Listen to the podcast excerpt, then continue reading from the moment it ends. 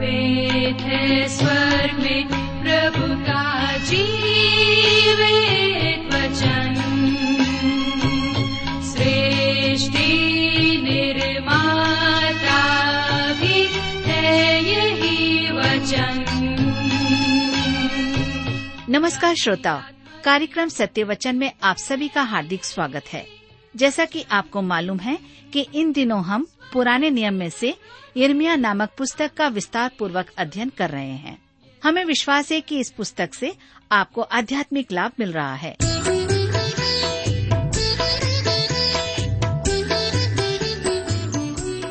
प्रिय मित्र, प्रभु यीशु के पवित्र और सामर्थ्य नाम में आप सबको मेरा नमस्कार। मैं कुशल पूर्वक हूँ और मुझे आशा है कि आप सब भी परमेश्वर की दया से कुशल पूर्वक हैं और आज फिर से परमेश्वर के वचन को सुनने और उसमें से सीखने के लिए तैयार बैठे हैं। मैं आप सभी श्रोता मित्रों का इस कार्यक्रम में स्वागत करता हूँ, विशेष करके अपने उन सभी नए मित्रों का भी जो पहली बार हमारे इस कार्यक्रम को सुन रहे हैं।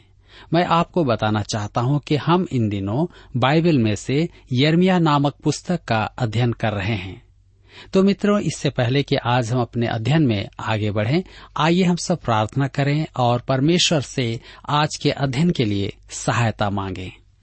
हमारे प्रेमी और दयालु पिता परमेश्वर, हम आपको धन्यवाद देते हैं आज के सुंदर समय के लिए जिसे आपने हम सबके जीवन में दिया है, ताकि हम फिर से एक बार आपके जीवित और सच्चे वचन का अध्ययन कर सकें। आज जब हम फिर से यिर्मयाह की पुस्तक से अध्ययन करते हैं, हमारी प्रार्थना है कि आप हमारे प्रत्येक श्रोता भाई बहनों को अपनी बुद्धि, ज्ञान और समझ प्रदान करें, ताकि प्रत्येक के जीवन में आपका वचन कार्य करने पाए। और हमारी प्रार्थना उन भाई बहनों के लिए भी है जो बीमार हैं, निराश हैं, परेशान हैं या किसी प्रकार की चिंता, दबाव और तनाव में हैं। प्रभु जी, आप उन्हें अपनी शांति प्रदान करें। आज के वचन के द्वारा से उन्हें हिम्मत दें। हम सबसे बोले और बातचीत करें। फिर से एक बार हम में से प्रत्येक को आपके हाथों में सौंप देते हैं। बड़े धन्यवाद के साथ प्रार्थना ईश्वर के नाम से मांगते हैं, आमीन।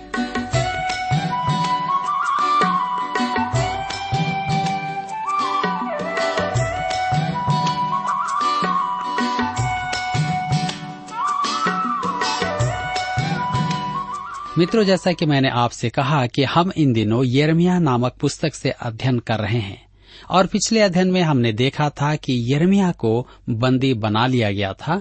और आज हम अपने अध्ययन में आगे बढ़ेंगे और यिर्मयाह की पुस्तक 38 अध्याय से हम देखते हैं, जिसका विषय है यिर्मयाह मृत्यु से बाल बाल बचा। अध्याय 38 में यिर्मयाह बंदी गृह में है, परंतु वह निष्ठापूर्वक प्रजा को परमेश्वर का संदेश सुना रहा है, जबकि उसका जीवन मौत के साय में है। यहूदा के हाकिम उसे देशद्रोही और प्रजा को हतोत्साह करने का दोषी ठहरा रहे हैं। अतः उन्होंने राजा से आज्ञा लेकर उसे काल कोठरी में डाल दिया। तो आइए अब हम आगे बढ़ें। यिर्मयाह की पुस्तक 38 अध्याय उसके 6 पद में यहाँ पर इस प्रकार से लिखा हुआ है, तब उन्होंने यिर्मयाह को लेकर राजपुत्र मल्कियाह के उस गड्ढे में जो पहरे के आंगन में था, रस्सियों से उतार कर डाल दिया। उस गड्ढे में पानी नहीं, केवल दलदल था और यिर्मयाह कीचड़ में धंस गया। परमेश्वर ने उसकी सहायता में किसी को भेजा, जिसे हम 7 से 13 पद में देखते हैं। यह एक रोमांचकारी राहत कार्य था। मैं आशा करता हूं कि आप इस भाग को सावधानी से पढ़ेंगे। अब सिदकिय्याह यिर्मयाह से गुप्त में पूछता है कि परमेश्वर क्या कहता है। वह यिर्मयाह से प्रतिज्ञा करता है कि वह उसके विरोधियों से उसकी रक्षा करेगा। तब हम पढ़ते हैं यिर्मयाह की पुस्तक 38 अध्याय उसके 17 पद में, जहां पर इस प्रकार से लिखा हुआ है, तब यिर्मयाह ने सिदकिय्याह से कहा, सेनाओं का परमेश्वर यहोवा जो इस्राएल का परमेश्वर है, वह यूं कहता है, यदि तू बेबीलोन के राजा के हाकिमों के पास सचमुच निकल जाए, तब तो तेरा प्राण बचेगा और यह नगर फूंका न जाएगा और तू अपने घराने समेत जीवित रहेगा। वह फिर वही बात कहता है कि आत्मसमर्पण कर दे, तू उसका सामना नहीं कर पाएगा। यिर्मयाह परमेश्वर के वचन को फिर से सिदकिय्याह को बताता है, लेकिन क्या होता है, आइए पढ़ें यिर्मयाह 38 उसके 18 से 20 पद में। परंतु यदि तू बेबीलोन के राजा के हाकिमों के पास न निकल जाए तो यह नगर कसदियों के वश में कर दिया जाएगा और वे इसे फूंक देंगे और तू उनके हाथ से बच न सकेगा। सिदकिय्याह ने यिर्मयाह से कहा, जो यहूदी लोग कसदियों के पास भाग गए हैं, मैं उनसे डरता हूँ, ऐसा न हो कि मैं उनके वश में कर दिया जाऊं और वे मुझसे ठट्ठा करें। यिर्मयाह ने कहा, तू उनके वश में न कर दिया जाएगा। जो कुछ मैं तुझसे कहता हूँ उसे यहोवा की बात समझकर मान ले, तब तेरा भला होगा और तेरा प्राण बचेगा। मेरे प्रियो, यिर्मयाह सिदकिय्याह राजा से विनती करता है कि वह अपनी और अपनी प्रजा की जान बचाने के लिए आत्मसमर्पण कर दे। यिर्मयाह का सुझाव अस्वीकार करने से वह अपने देश का विनाश के मार्ग पर ले जा रहा था। और इससे पता चलता है कि सिदकिय्याह डरपोक मनुष्य था। वह सबसे समझौता करता था, सबको प्रसन्न करना चाहता था। वह एक सच्चा राजनीतिज्ञ था। परिणाम यह हुआ कि वह किसी को भी प्रसन्न नहीं कर पाया। आज हम में से कई लोग भी ऐसा ही करते हैं। वे लोगों को प्रसन्न करना चाहते हैं, लेकिन आप इस बात को भली भांति जान लें कि आप सबको प्रसन्न नहीं कर पाएंगे। और यही बात सिदकिय्याह के साथ भी हुआ। यिर्मयाह की पुस्तक 38 अध्याय उसके 21 और 22 पद में लिखा हुआ है, पर यदि तू निकल जाना स्वीकार न करे तो जो बात यहोवा ने मुझे दर्शन के द्वारा बताई है वह यह है, देख, यहूदा के राजा के रनवास में जितनी स्त्रियां रह गई हैं, वे बेबीलोन के राजा के हाकिमों के पास निकाल कर पहुंचाई जाएंगी और वे तुझसे कहेंगी, तेरे मित्रों ने तुझे बहकाया और उनकी इच्छा पूरी हो गई। और जब तेरे पांव कीच में धंस गए तो वे पीछे फिर गए हैं। यहाँ यहूदा के इतिहास के इस युग का अध्ययन स्पष्ट करता है कि उनकी महिलाएं अर्थात महिला समाज अत्यधिक भ्रष्ट था। और महिला समाज के भ्रष्ट होने का अर्थ है नैतिकता की आशा समाप्त हो गई है। वह मूर्ख राजा यिर्मयाह द्वारा परमेश्वर की चेतावनी को स्वीकार नहीं करता है। वह तो झूठे भविष्यद्वक्ताओं की झूठी आशा पर विश्वास करता है और यही कारण है कि वह मुसीबत में पड़ता जाता है। मेरे प्रियो, यहाँ पर अध्याय 38 समाप्त होता है और अब हम अपने अध्ययन में आगे बढ़ते हुए अध्याय 39 में यिर्मयाह द्वारा घोषणा किया गया नरसंहार को देखेंगे। आइए हम पढ़ें यिर्मयाह की पुस्तक 39 अध्याय उसके 1 और 2 पद में लिखा है, यहूदा के राजा सिदकिय्याह के राज्य के 9वें वर्ष के 10वें महीने में बेबीलोन के राजा नबूकदनेस्सर ने अपनी सारी सेना समेत यरूशलेम पर चढ़ाई करके उसे घेर लिया और सिदकिय्याह के राज्य के 11वें वर्ष के 4th महीने के 9वें दिन को उस नगर की शहरपनाह तोड़ी गई। आने वाले अगले पद में हम यरूशलेम का पतन को देखेंगे। सिदकिय्याह और उसकी सेना रात के अंधेरे में भागकर निकल जाना चाहते थे, परंतु बेबीलोन की सेना उन्हें पकड़कर नबूकदनेस्सर अर्थात अपने राजा को सौंप देती है। हम पढ़ते हैं यिर्मयाह की पुस्तक 39 अध्याय उसके 6 और 7, पुत्रों को उसकी आंखों के सामने रिबला में घात किया और सब कुलीन यहूदियों को भी घात किया। उसने सिदकिय्याह की आंखों को फुड़वा डाला और उसको बेबीलोन ले जाने के लिए बेड़ियों में जकड़वा रखा।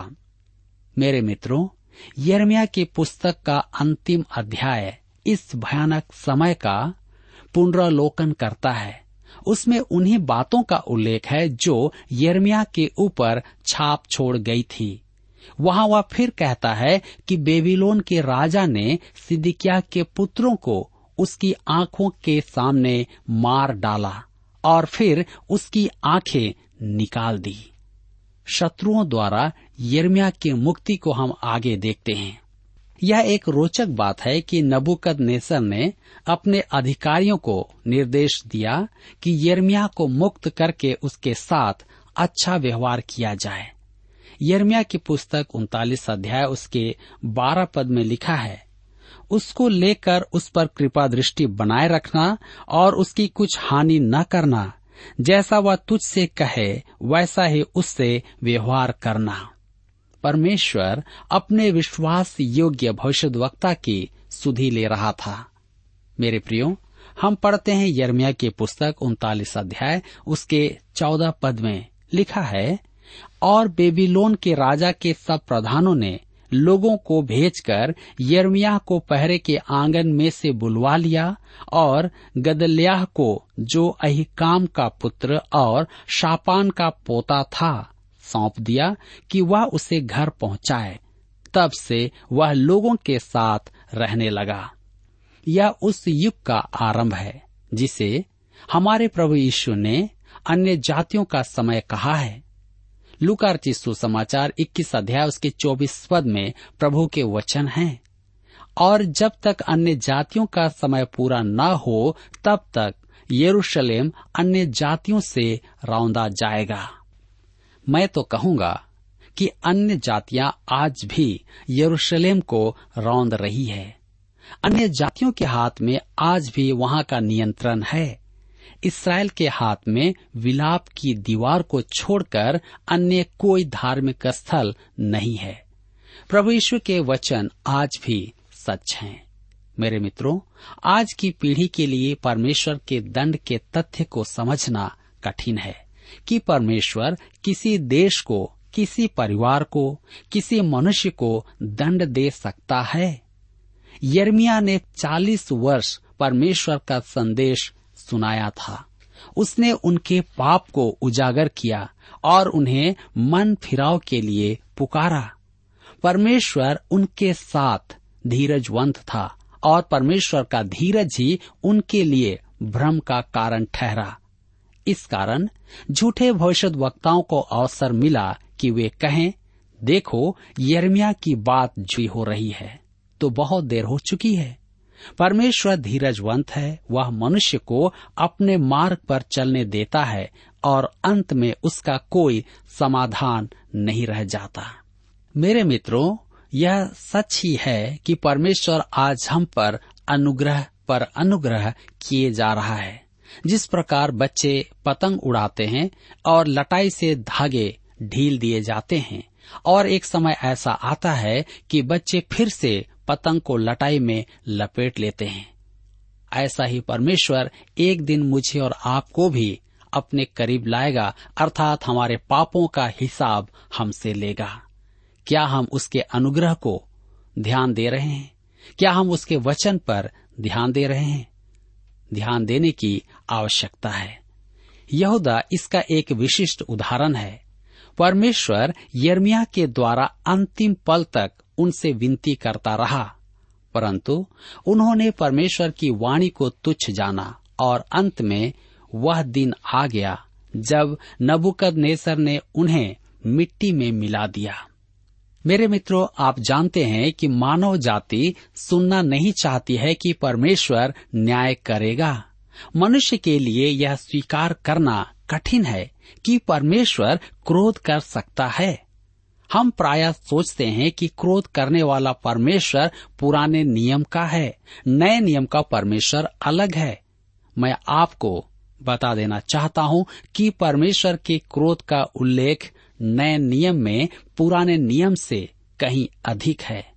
मत्ती रचित सुसमाचार अध्याय 23 में प्रभु यीशु के द्वारा कही गई भय की बातों को आप पढ़ें। मत्ती 23 अध्याय उसके 29 और 33 पद में कहता है, हे कपटी शास्त्रियों और फरीसियों, तुम पर हाय, तुम भविष्यद्वक्ताओं की कब्रें संवारते और धर्मियों की कब्रें बनाते हो। तब वह कहता है, हे सांपों, हे करेतों के बच्चों, तुम नरक के दंड से कैसे बचोगे। अब प्रकाशित वाक्य की पुस्तक में परमेश्वर के क्रोध के कटोरों के विषय में पढ़ें, जिसके तुल्य पुराना नियम कुछ नहीं कहता है। अतः यह कभी न कहें कि पुराने नियम का परमेश्वर क्रोध करने वाला और नए नियम का परमेश्वर प्रेम करने वाला है। मैं कहता हूँ कि वह हर समय, हर युग में प्रेमी परमेश्वर है, जो क्रोध करता है। वह पाप का दंड देता है। आप परमेश्वर के क्रोध और उसकी दया को साथ साथ देखेंगे। परमेश्वर का सिंहासन अनुग्रह का स्थान है, जहाँ दया और सहायता प्राप्त होती है, परंतु वही सिंहासन पृथ्वी का न्याय भी करेगा। आज के मनुष्य के लिए यह समझना बहुत कठिन है। परमेश्वर के नियम अपरिहार्य हैं और उन नियमों को तोड़ना दंड पाना है। मनुष्य के लिए यह तथ्य नैतिक और आत्मिक क्षेत्र में समझना बहुत कठिन है, जबकि प्रकृति में यह स्पष्ट प्रकट है। यदि आप मेरी बात न माने तो कुतुब मीनार पर से कूद जाएं। आप जान जाएंगे कि क्या होता है। आप प्रकृति के नियमों का पालन करके जी सकते हैं और उल्लंघन करके आप मर सकते हैं। मनुष्य का चांद पर पहुंचना एक महान उपलब्धि है, परंतु क्या आपने कभी सोचा है कि यह तब ही संभव हुआ जब उन मनुष्यों ने परमेश्वर के नियमों का पालन किया। जब उन्होंने यात्रा आरंभ की थी, तब उनका लक्ष्य चांद नहीं, चांद की वह स्थिति था जो वह उनके वहां पहुंचते समय रखेगा। वे जानते थे कि उस समय चांद कहाँ होगा, क्योंकि जगत नियमों के अधीन है। यदि वे इन नियमों की अवहेलना करते तो वे अंतरिक्ष में खो जाते और वे मर भी जाते। मेरे प्रियो, मानव इतिहास से हमें यही सीखना है। हमें इस संसार की महान सभ्यताओं के अवशेषों को देखना है। वे गवाह हैं कि परमेश्वर बदला लेता है, दंड देता है। जब कोई देश ऊंचे सिद्धांतों और नैतिकता के ऊंचे स्तर से गिर जाता है और घृणित कार्य करता है, तब उसका पतन होता है और वह इतिहास से लोप हो जाता है। समय आ गया है कि बुद्धिमान कहलाने वाले इतिहास पढ़ें और देखें कि परमेश्वर मानव इतिहास में काम करता है। मेरे प्रियो, मैं जानता हूं कि लोग मुझे सिरफिरा कहेंगे, परंतु मैं बुरा नहीं मानता, क्योंकि यिर्मयाह भी ऐसा ही था। आज 21वीं शताब्दी के दृष्टिकोण से सिदकिय्याह निर्बुद्धि था और बुद्धिमान लोग, सभ्य लोग और परमेश्वर का त्याग करने वाले लोग मूर्ख थे। अतः मुझे यदि जागृति विरोधी कहा जाए तो मुझे कोई आपत्ति न होगी, क्योंकि मैं जानता हूं कि मैं बहुत अच्छी संगति में हूं। मैं तो यिर्मयाह के समान परमेश्वर में विश्वास करूंगा। लेकिन आप किसके समान विश्वास करेंगे? आपका विश्वास किस प्रकार का विश्वास है? इसे जांचने की आवश्यकता है। मित्रों, यहाँ पर अध्याय 39 का भी समापन होता है और अब हम अपने अध्ययन में आगे बढ़ेंगे और देखेंगे अध्याय 40 से 42 तक, जिसका विषय है यिर्मयाह देश में बचे हुओं के मध्य भविष्यवाणी करता है। इन 3 अध्यायों में हम देखेंगे कि यिर्मयाह देश में बचे हुओं के मध्य भविष्यवाणी करता है। वे गरीब, अंधे, विकलांग, अपराधी और कठोर मन के लोग थे। यिर्मयाह ने उन्हीं के साथ रहने का चुनाव किया। उसके पास उनके लिए संदेश था। आइए हम देखें यिर्मयाह की मुक्ति। यिर्मयाह की पुस्तक 40 अध्याय उसके 1 से 4 पद में लिखा है, जब अंगरक्षकों के प्रधान नबूजरदान ने यिर्मयाह को रामा में उन सब यरूशलेमी और यहूदी बंदियों के बीच हथकड़ियों से बंधा हुआ पाकर जो बेबीलोन जाने को थे छुड़ा लिया, उसके बाद यहोवा का वचन उसके पास पहुंचा। अंगरक्षकों के प्रधान नबूजरदान ने यिर्मयाह को उस समय अपने पास बुला लिया और कहा, इस स्थान पर यह जो विपत्ति पड़ी है वह तेरे परमेश्वर यहोवा की कही हुई थी। जैसा यहोवा ने कहा था वैसा ही उसने पूरा भी किया है। तुम लोगों ने जो यहोवा के विरुद्ध पाप किया और उसकी आज्ञा नहीं मानी, इस कारण तुम्हारी यह दशा हुई है। अब मैं तेरी इन हथकड़ियों को काटे देता हूँ, और यदि मेरे संग बेबीलोन में जाना तुझे अच्छा लगे तो चल, वहाँ मैं तुझ पर कृपा दृष्टि रखूंगा, और यदि मेरे संग बेबीलोन जाना तुझे ना भाए तो यहीं रह जा। देख, सारा देश तेरे सामने पड़ा है, जिधर जाना तुझे अच्छा और ठीक जचे उधर ही चला जा। मेरे प्रियो, नबूकदनेस्सर ने यिर्मयाह को पूरी स्वतंत्रता दी थी कि वह जो चाहे करे। वह चाहता तो बंदी बनाए हुए यहूदावासियों के साथ रह जाता, परंतु उसने वहां जाना ना चाहा। मेरे विचार में यदि वह बेबीलोन चला जाता तो उसे सम्मान ही प्राप्त होता, परंतु यिर्मयाह अपने देश बंधुओं का कष्ट नहीं देख सकता था। जैसा कि लिखा है, बेबीलोन की नहरों के किनारे बैठकर वे सिय्योन को स्मरण करके रो रहे थे। जी हाँ, यिर्मयाह उनके साथ जाना नहीं चाहता था। उन्होंने उसे तुच्छ जाना था। बेबीलोन में परमेश्वर ने एक और भविष्यद्वक्ता को उभारा, यहेजकेल। यिर्मयाह ने तो अपने देश में गरीबों के साथ रहने का चुनाव किया था। उस देश का सच्चा प्रेमी कौन था? यिर्मयाह।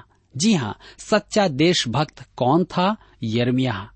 किसमें जनता के लिए हार्दिक प्रेम था? यिर्मयाह के मन में था। अब यह स्पष्ट हो गया है। आपको स्मरण होगा कि यिर्मयाह ने उनसे विनती की थी कि वे नबूकदनेस्सर के समक्ष आत्मसमर्पण कर दें। मेरे विचार में यदि वे परमेश्वर की बात मान लेते तो उन्हें बंदी बनाकर नहीं ले जाया जाता। उन्हें भी यिर्मयाह के समान नबूकदनेस्सर से दया का व्यवहार किया जाता और अपने ही देश में रहने की अनुमति प्राप्त होती। पद 8 में इश्माइल का उल्लेख है, जो नबूकदनेस्सर द्वारा यहूदा पर नियुक्त गदल्याह को घात करने का षड्यंत्र रचता है। आइए देखें गदल्याह की हत्या। अध्याय 41 में गदल्याह और उसके कसदी एवं यहूदी साथियों की निरशंस हत्या का विवरण दिया गया है। इश्माइल मिस्पाह के निवासियों को पकड़कर अम्मोनियों के देश में ले जाता है, परंतु योहनान उसका सामना करके उन्हें छुड़ा लाता है, परंतु बेबीलोन के राजा के भय से वह मिस्र पलायन करने की योजना बनाता है, क्योंकि बेबीलोन का प्रतिनिधि गदल्याह मारा गया था। आइए हम देखें यिर्मयाह से भेंट। अध्याय 42 में हम देखते हैं कि योहनान और अन्य सब हाकिम यिर्मयाह के पास आते हैं। यह बड़ी रोचक बात है कि वे इन असाधारण परिस्थितियों में यिर्मयाह से राय लेते हैं। वे जानना चाहते हैं कि आगे क्या करें, क्या वे वहीं रहें या वहां से चले जाएं? यदि जाएं तो कहाँ जाएं?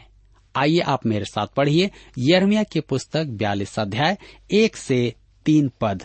लिखा है, तब कारेह का पुत्र योहनान, होशायाह का पुत्र यजन्याह, दलों के सब प्रधान और छोटे से लेकर बड़े तक सब लोग यिर्मयाह भविष्यद्वक्ता के निकट आकर कहने लगे, हमारी विनती ग्रहण करके अपने परमेश्वर यहोवा से हम सब बचे हुओं के लिए प्रार्थना कर, क्योंकि तू अपनी आंखों से देख रहा है कि हम जो पहले बहुत थे अब थोड़े ही बच गए हैं।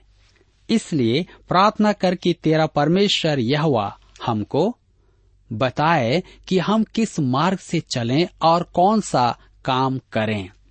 मेरे मित्रों, यहाँ पर ये देखने और सुनने में तो बड़ा अच्छा लगता है या नहीं? आप सोचेंगे कि वे अब परमेश्वर की संगति में रहेंगे। उन्होंने परमेश्वर की वाणी सुनने की प्रतिज्ञा की है, लेकिन क्या होता है?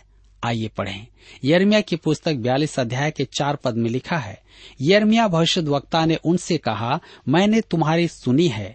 देखो, मैं तुम्हारे वचनों के अनुसार तुम्हारे परमेश्वर यहोवा से प्रार्थना करूंगा, और जो उत्तर यहोवा तुम्हारे लिए देगा मैं तुमको बताऊंगा। मैं तुमसे कोई बात न छिपाऊंगा। वे यिर्मयाह के पास इस विश्वास से आए थे कि वह सत्य के संबंध में विश्वास योग्य है। जी हाँ, परमेश्वर की ओर से वचन पाने वाला, चाहे मंच पर, चाहे रेडियो पर, चाहे साबुन के डब्बे पर खड़ा होकर प्रचार करे, उसे बुद्धि और चतुराई दिखाने का प्रयास नहीं करना चाहिए। उसे मनुष्य को प्रसन्न करने वाली बातों की अपेक्षा, मीठे वचन सुनाने की अपेक्षा सीधा सीधा परमेश्वर का वचन सुनाना चाहिए। प्रचार मंच जब केवल सकारात्मक तक सीमित हो और नकारात्मक को अनदेखा करे तो वह केवल वही सुनाता है जो श्रोताओं को पसंद होता है।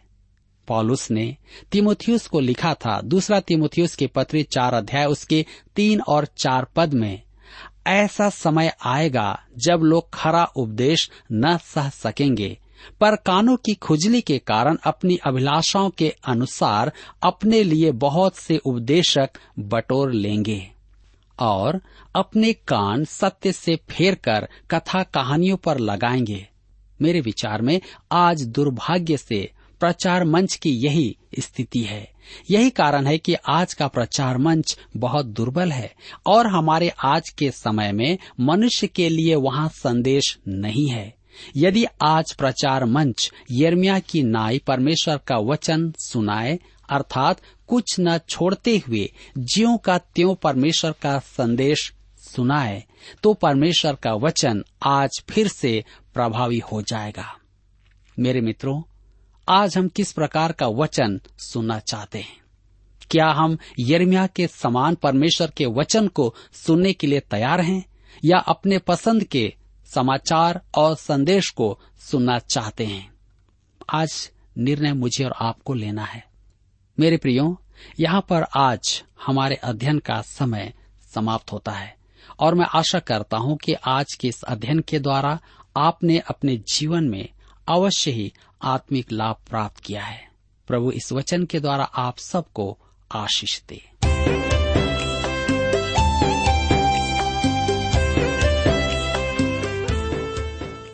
प्रिय श्रोताओ, अभी आप सुन रहे थे बाइबल अध्ययन कार्यक्रम सत्य वचन। हम आशा करते हैं कि आज के इस कार्यक्रम से आपको आत्मिक लाभ मिला होगा। यदि आप परमेश्वर के बारे में और अधिक जानना चाहते हैं तो हमारे पास नया नियम एवं पवित्र शास्त्र बाइबल उपलब्ध है। इन्हें प्राप्त करने के लिए आप हमें इस पते पर लिख सकते हैं। कार्यक्रम Satya Vachan, TWR, post box number 4310, नई दिल्ली 110019। पता एक बार फिर सुन लीजिए। कार्यक्रम Satya Vachan, TWR, post box number 4310, new Delhi 110019। और हाँ श्रोताओ, याद रखें कि पत्र लिखते समय आपका नाम और पता साफ साफ लिखा होना चाहिए। इसके अलावा आप हमसे टेलीफोन के माध्यम से भी बातचीत कर सकते हैं, जिसमें हमारे काउंसलर या सलाहकार आपको सलाह देंगे। तो नोट कीजिए, हमारा मोबाइल नंबर 9958820414। याद रखें 9958820414। और हमारा दूसरा नंबर है 09651433397। याद रहे 09651433397। इसके अलावा आप हमसे ईमेल के द्वारा भी संपर्क कर सकते हैं। हमारा ईमेल आईडी है hinditb@twr.in, hinditb@twr.in। श्रोताओ, इस कार्यक्रम को आप हमारे वेबसाइट radio882.com पर भी सुन सकते हैं। इस वेबसाइट radio882.com के बारे में अपने मित्रों को भी सूचित कर दें। और अब इसी के साथ हमारे कार्यक्रम का समय यहीं पर समाप्त होता है। अगले कार्यक्रम में आपसे फिर मुलाकात होगी। तब तक के लिए हमें आज्ञा दीजिए। नमस्कार। बुलाता है मसीह, सुन तू उसकी आवाज़, देगा जीवन नया, रखेगा कदमों के पास। बुलाता है मसीह, सुन तू उसकी आवाज।